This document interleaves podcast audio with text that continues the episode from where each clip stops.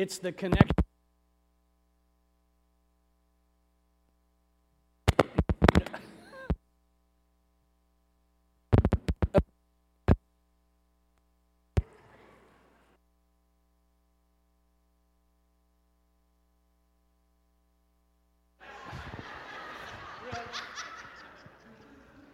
We're going to try to get that fixed this week. Uh, let me tell you a story.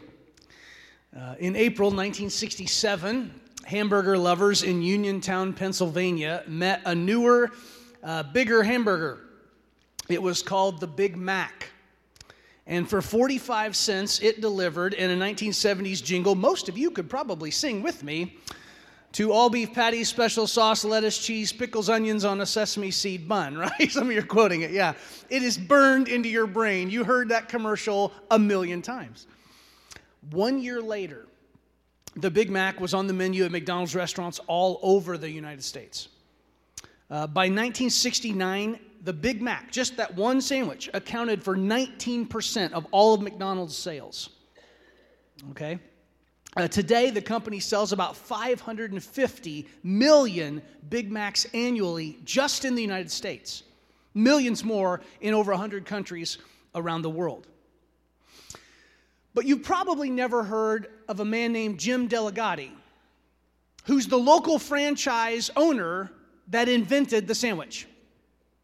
A, that, that's the man's name. He was uh, owned several uh, McDonald's in the Pittsburgh area and uh, in the mid 1960s was really his, his mcdonald's stores were really struggling to compete with uh, bob's big boy and burger king stores in the area. And he thought we need a new sandwich. So they, they were playing around in the kitchen after work one night and they came up with this big mac. And so um, he worked for a year to try to get his bosses to let him sell it. And they fought him and they fought him and they fought him. And finally okay fine you can try it well, they, they relented. They let him try it out. And the first Big Mac was introduced April 22nd, 1967. There's Mr. Delligatti with his signature sandwich there. Um, and sales at those McDonald's perked up immediately. The company rolled it out nationwide. It was backed by a powerful advertising campaign. Again, the jingle you can all sing. In 1986, The Economist magazine, a serious economic news reporting magazine, began to calculate what they called the Big Mac Index. This is what, and they use it to evaluate currency from one country to another. In other words, like, okay, how much, uh, uh, how many dollars does it take in America to buy a Big Mac versus what does it cost, you know, in China versus what does it cost in, you know, uh, France or whatever? And they, they, they're measuring economic impact on a nationwide level based on how much a Big Mac costs. Your sandwich is a hit at that point, right? And most people assume that Delligatti would have reaped a windfall worth billions. His sandwich idea that he came up with has made McDonald's billions of dollars, mostly through my lifetime. and that's not true. In 2007, uh, they did a feature article on him, and he said, quote, all I got was a plaque. Can you believe that? Now, it had been forever since I had a Big Mac. I, I, I, was thinking back, you can't measure this in years. You have to measure it in decades. So, yesterday I went and I had a Big Mac, first time in, in decades. I hadn't had one in forever. And now I remember why. Um, maybe it's your thing. Cool. If you like it, you can be wrong. That's, that's fine. Um, listen, here's the thing Sometimes human praise is underwhelming. It's fickle, isn't it? Have you been watching the news lately? this guy's a media darling, and oh, wait, he's a criminal. Whoops. Human praise is fickle. And that's why Jesus took the adulation of the crowd and held it in pretty low regard. That's what we're going to talk about today. Thank you for being here this morning. Uh, happy Palm Sunday to you. Um, we're, we're finishing up uh, the last in an eight week sermon series through Luke's gospel called Lost in the Crowd. And over the last eight weeks, we've been looking at this one word that Luke uses called, it's the Greek word ochlos. And it's just this kind of leaderless, rudderless, anonymous, faceless mob that followed Jesus everywhere he went. And so we've been, just kind of tracking this word through Luke's gospel. If you got your Bibles or your Bible apps, open them uh, to Luke 19 28. That's where we're going to begin today. If you're new here this morning and we haven't had a chance to meet, I'd love to meet you. Uh, when we're done, I should be right down front. Please come down and say hi. For those of you joining us online, appreciate uh, those of you who do that every week. Thank you so much.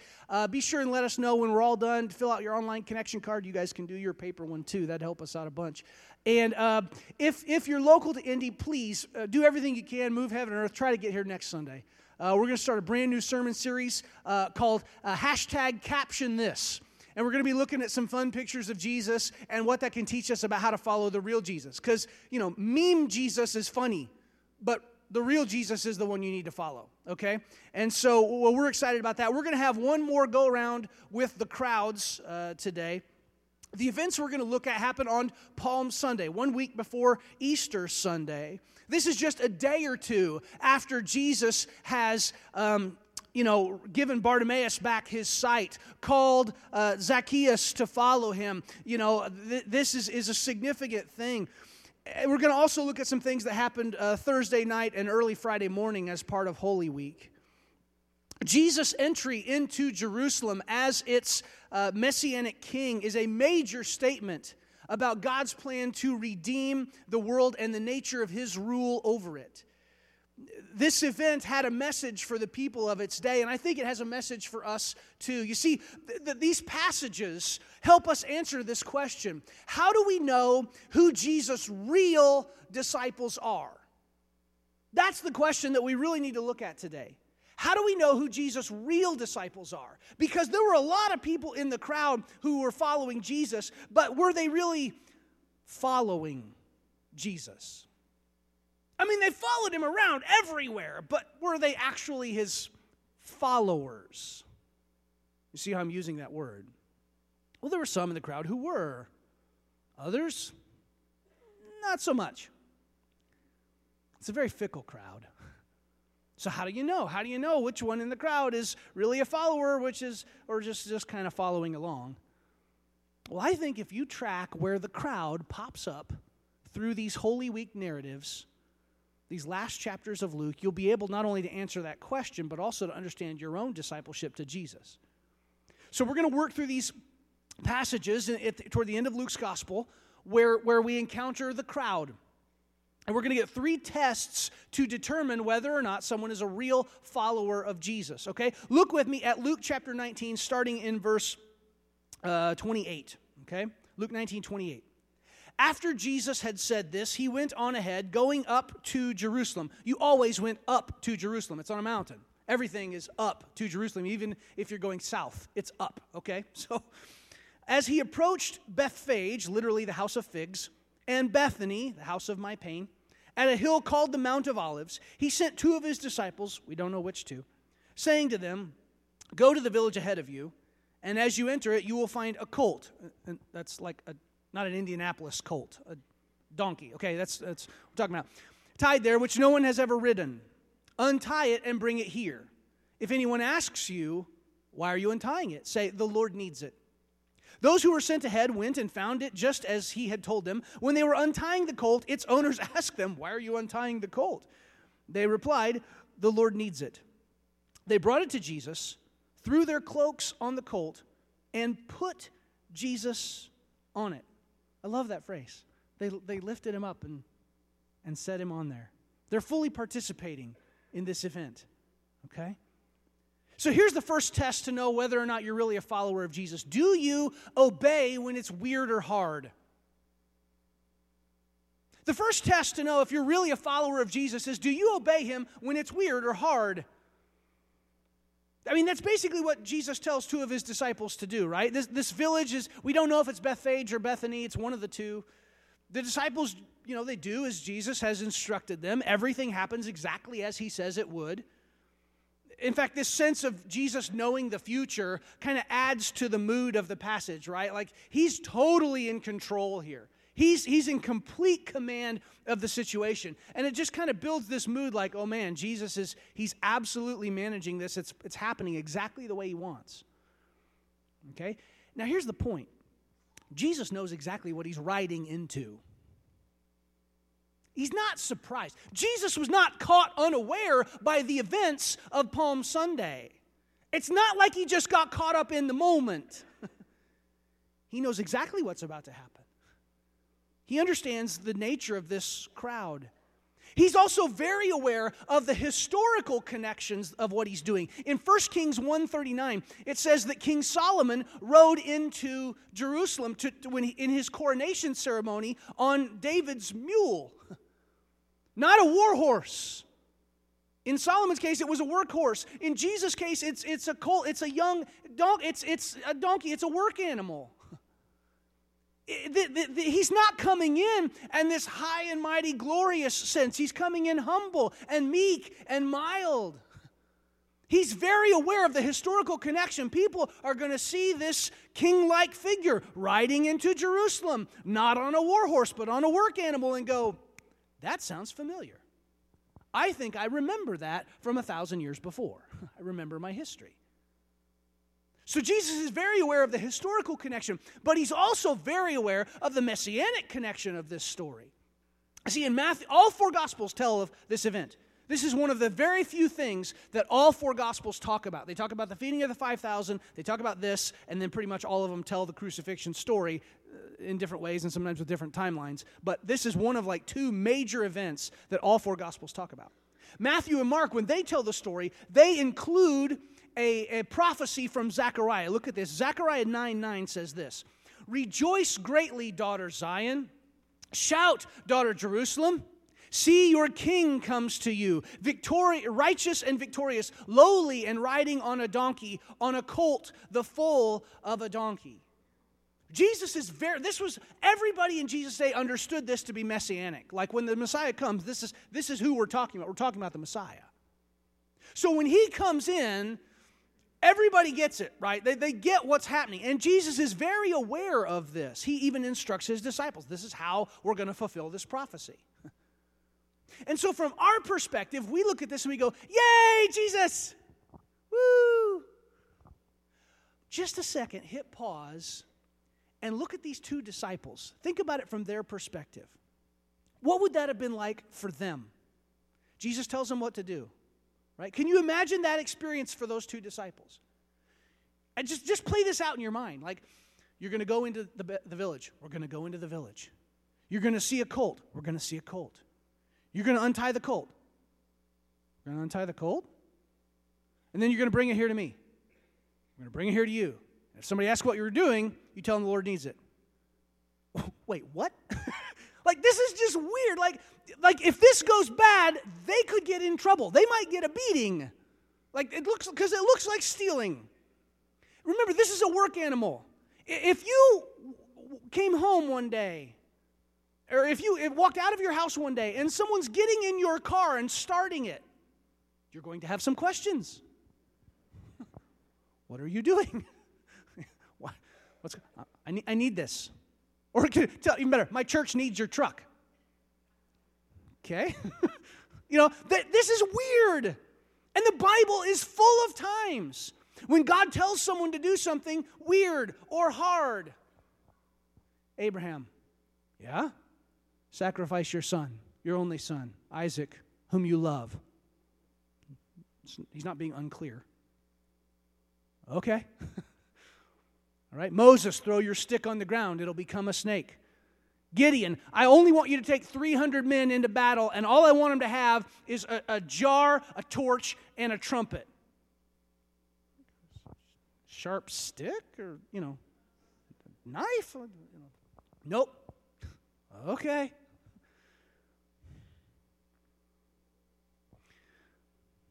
Ezekiel, your wife is going to die. You're not allowed to cry. You can't mourn for her. Okay? Mary, you're going to have a baby even though no man's ever touched you. The Holy Spirit's going to do that.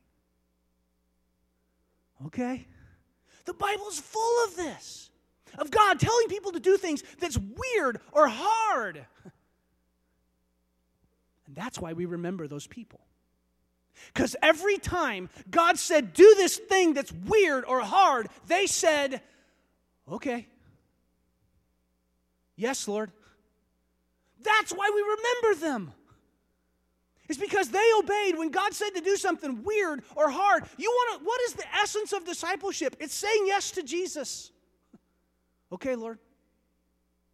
Okay. See, one of the best tests to know whether or not someone is a true disciple of Jesus is if they obey him when he tells them to do something weird or hard. Love your enemies. Pray for people who hate you. Give sacrificially. Sex is only for a man and woman who are married to each other. Go the extra mile. Give away your coat to someone who doesn't have one. All of those things are weird or hard.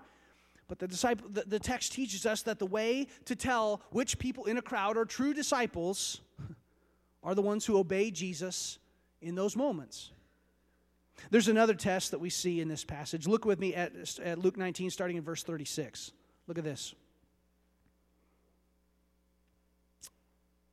As he went along, people spread their cloaks on the road. When he came near the place where the road goes down the Mount of Olives, now you need to get your geography right, all right? It goes down the Mount of Olives means they're at the top of it. They're overlooking the city of Jerusalem. They're, they're on, on the mountain to the east from Jerusalem. So this is it's the part where it crests the hill and begins to go down. That's where this happens, okay? The whole crowd, there's our word. the whole crowd of disciples began joyfully to praise God in loud voices for all the miracles they had seen. This is the passage we read earlier. Blessed is the King who comes in the name of the Lord. Peace in heaven and glory in the highest. Some of the Pharisees in the crowd said to Jesus, Teacher, rebuke your disciples. I don't know why they said it. Maybe they're afraid of Rome. Don't want to get in trouble with the boss. Maybe they, they don't want to acknowledge the messiahship of Jesus. And they're like, You need to tell them to be quiet, or this is going to go somewhere we don't want it to go. I don't know. But they say, Be quiet. I tell you, he replied, if they keep quiet, the stones will cry out. Uh, scholars go round and round. Does he mean just creation itself, or is this, is this a reference to Jerusalem itself, the city, the very city, the city of the king? will will acknowledge him as king. Probably some of both. As he approached Jerusalem and saw the city, he wept over it and said, If you, even you, had only known on this day what would bring you peace, there's some irony there. Jesus is the Prince of Peace. Jerusalem, the name Jerusalem means the city of peace. And Jesus is saying, The one who will bring you peace, you, you didn't, you didn't see, you didn't recognize. Look at this. He said, If you'd only known what would bring you peace, but now it's hidden from your eyes. The days will come upon you when your enemies will build an embankment against you and encircle you and hem you in on every side. They will dash you to the ground, you and the children within your walls. He's acknowledging prophetically the destruction of Jerusalem, but what happened by the Romans in 70 AD. He said, They will not leave one stone on another because you did not recognize the time of God's coming to you. For any people who say Jesus did not consider himself to be God, I'm like, You haven't read that verse. Because clearly that's, I mean, that's the way he talks. He's the one coming. He calls himself God right there. Jesus sees this city. And yes, he came as a man, but he uses a very feminine image, doesn't he? A mother hen caring for her chicks. this is the magnitude and glory of God that no matter if you're male or female, he understands you. He, he made you, he gets where you're coming from, he understands your heart. And, and, and he sees the city and he weeps over it. The, the, the lostness of the city. The, the, the way that they're far away from God. And if you're here this morning and you're far away from God, you need to know that Jesus desperately wants to gather you to himself. And that's the second test. See, a real disciple is going to celebrate the right things. They're going to celebrate the right things. See, in Luke's gospel, this story comes to its climax not like in Matthew, Mark, and John as Jesus enters Jerusalem. But instead, in Luke's gospel, the story hits its climax when he weeps for the city. And so, while Jesus deserves a triumphal entry as a king, Luke is emphasizing that yes, he, he deserves that, but he's moving to a place of rejection. Even as Jesus is welcomed as a king by the crowd, we see he's already anticipating their rejection. You see, you have to pay attention to what the crowd is celebrating. We read it earlier. Look again at Luke 19 37. When he came to the place where the road goes down the Mount of Olives, the whole crowd, the ochlos of disciples, began joyfully to praise God in loud voices for all the miracles they'd seen. Now, Luke doesn't mention the palm branches. We handed out palm branches today. He doesn't mention that's, that detail comes from John. Matthew and Mark say they cut branches, they don't say what kind. John's the one who tells us they're from the palm tree, okay? And, and, and they're, they're laying them down on the road. They're throwing their coats down. It's a sign of homage and respect so that the donkey won't stumble. It's, I'm going to throw my coat on the road. Just, can you imagine throwing your coat down over a pothole? like, you know, take your pick. I mean, you don't, you don't have enough coats. Um, they're throwing their coat down. They want to smooth the way, they want to make it easy for the donkey. Now, here's the interesting thing normally, they would wave palm branches at the Feast of Tabernacles. It's a different Jewish feast. This is Passover. This, this is just a few days before Passover. The Feast of Tabernacles anticipated the end times. He's, the, the Lord is going to come back and redeem us. That's what the tabernacles look forward to the end times. Passover was about their redemption, their forgiveness, right? It's the day that God passed over and brought them out of Egypt. And, and Jesus coming to Jerusalem to die on the cross in our place for our sins is both. The images come together here of end times redemption and forgiveness of sin, atonement in the person of Jesus. It looks forward to one day when he comes again. We'll talk about that next week. And it, it, reminds us that our forgiveness is right now, it's here today. So, for that reason, Luke, instead of looking um, you know, at this, this giant party scene, he stays pretty focused on Jesus. And there are several details that are unique to Luke's telling of this story. And every one of them points to the rejection of Jesus by, by the Jewish leaders, or, or the shallowness of the dedication of the crowd, the ochlos, to Jesus. All right? Only Luke mentions that they descend the Mount of Olives. He shows that Jesus is still outside Jerusalem. And you're going to see this as you were to continue to read through Luke's gospel. You see, he just keeps emphasizing Jesus is outside the city. He's outside the city. Over and over and over again. It's a symbol of Jesus' rejection by the people. You see it in Luke, these references to Jesus being outside Jerusalem. You see it in Luke 19, 28, 29, 37, and 41. All right? By verse 35, Jesus is in the city, but there's no mention of him actually entering it. He just, he's just there. Then in Luke 23, 26, we see that Jesus is led away after his beatings, and along the way, he meets Simon of Cyrene, who's coming in from the country. What's that mean? Jesus is being led out of the city. In fact, we read in Luke 23 32 that Jesus is led out of the city to be crucified. All of this points to Jesus' rejection by the leaders and the people. And, and Luke, Luke mentions that this crowd of disciples are praising him for the, the miracles. I, I think that that just reinforces the shallowness of their commitment. Like they're totally all in on the spectacular, like, woo, yay, Jesus. But when it gets hard, they're out of there. In fact, Luke also omits from, from verse 38 Matthew and Mark's word, Hosanna, which we, we sang earlier. It means save us now. that would have been weird. Mostly Luke wrote his, Bible, his gospel for Gentiles, and they were like, what's that word? I don't even know what that means. So he just leaves it out. Partly because his Gentile readers won't understand what Luke means, but also because I think it illustrates the shallow, fickle nature of the crowd because they don't really want what Jesus is coming to give them, do they? They don't really want that. I mean, they yes, they want political salvation. Oh yeah, Jesus, come in and just get rid of these dirty old Romans, and yeah, we're going to be a he's going to be a king, and he's going to rule, and he can give us bread and fish. That's one meal. He he wants to give you so much more. He wants to give you the bread of life. He wants to give you living water not just this one meal.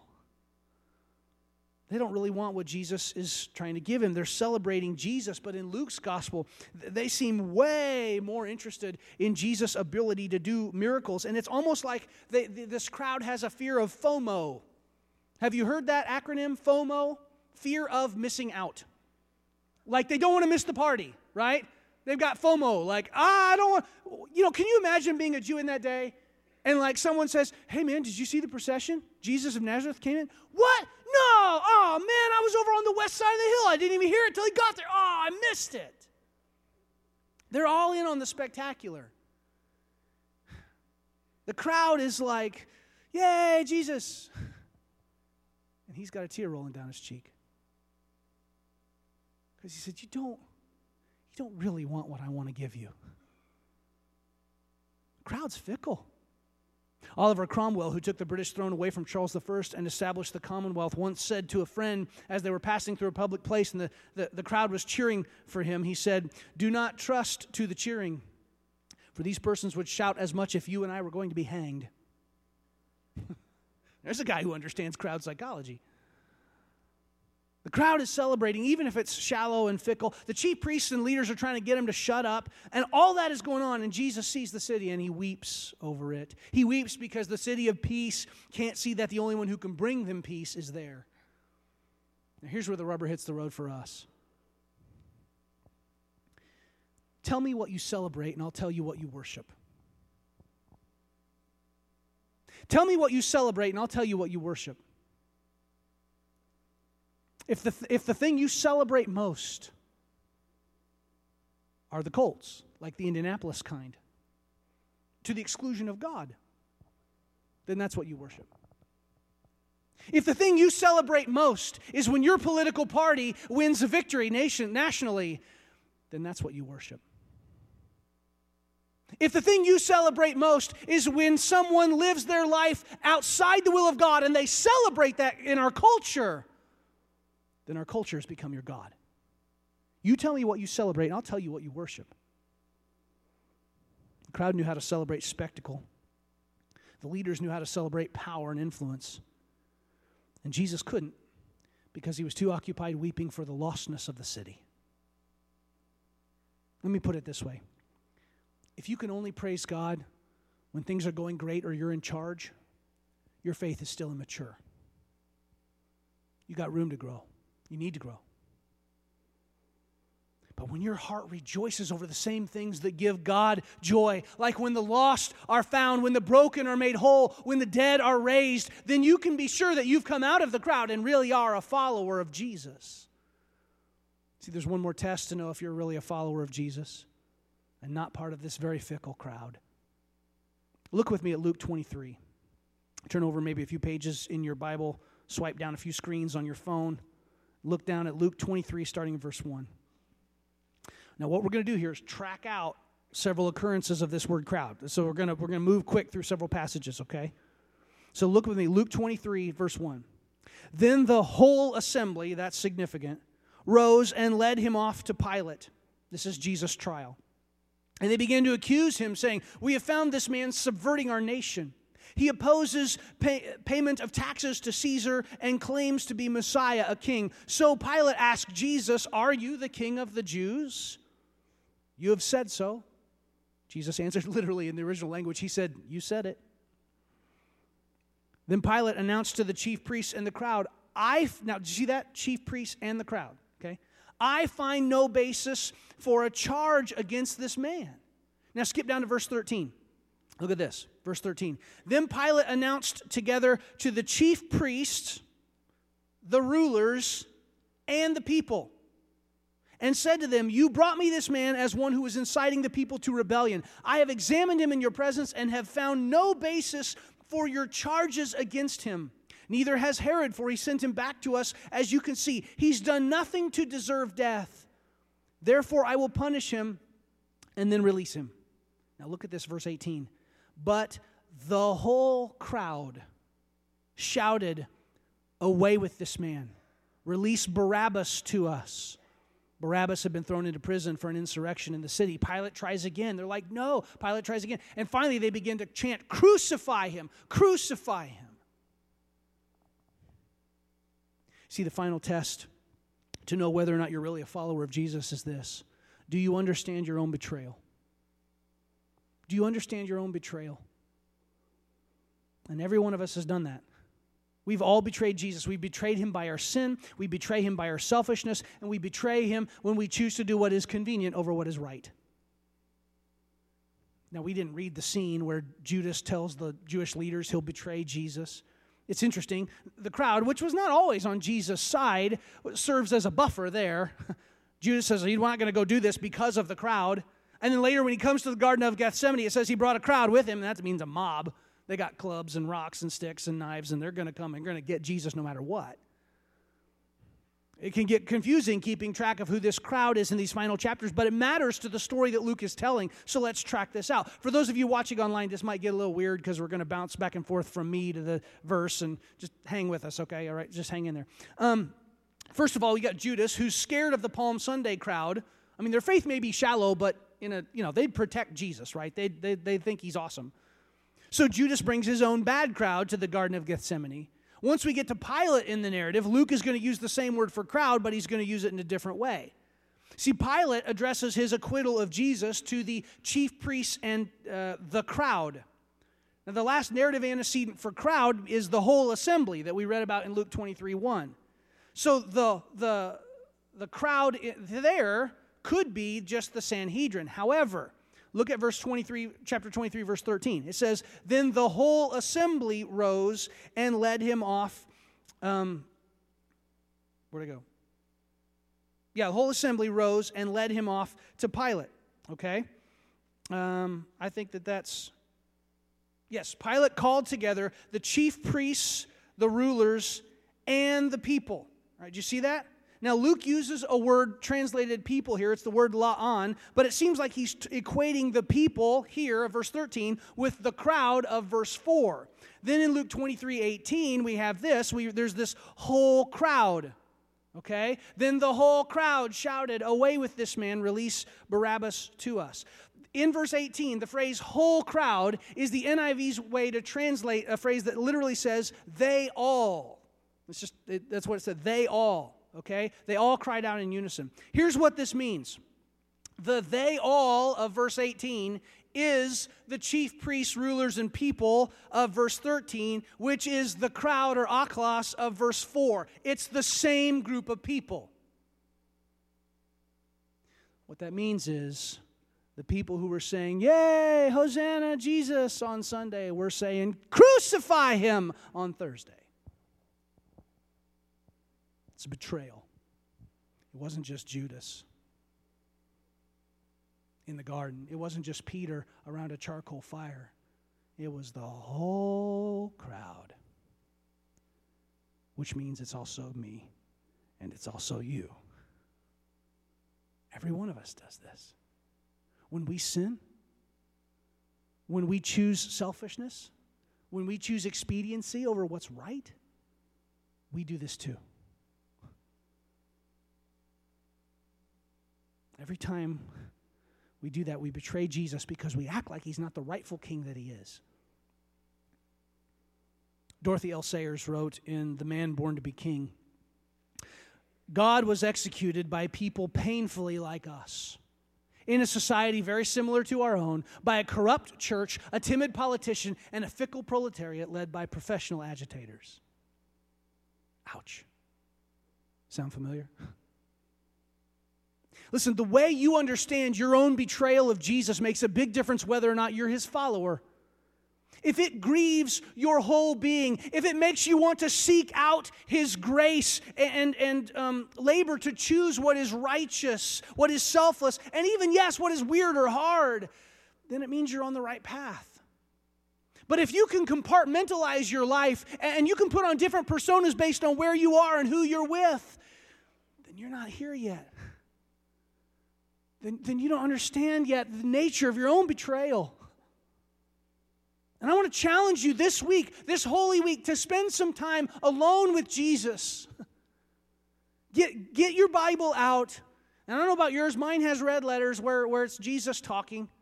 That's a decision of a translation committee, but it's, I think it's generally pretty accurate. Just read that. Just spend some time alone with Jesus. Get a sense of the, the depth of your own betrayal of Him, that your sins, my sins, sent Him to the cross. Because when you get that and you realize how much He loves you, that He died there in your place for your sin, and all He wants you to do is love Him back. Okay. Yes, Lord. Please. G.K. Chesterton, the famous philosopher and theologian, was once asked, What do you think of civilization? he said, I think it's a great idea. Why doesn't somebody start one? He's a pretty sharp guy. Later on, there was an article, there was a series of articles in the newspaper entitled, What's Wrong with the World? And he wrote the editor. And this is what he wrote Dear Sir, regarding your article, What's Wrong with the World Today, I am. Yours, G.K. Chesterton.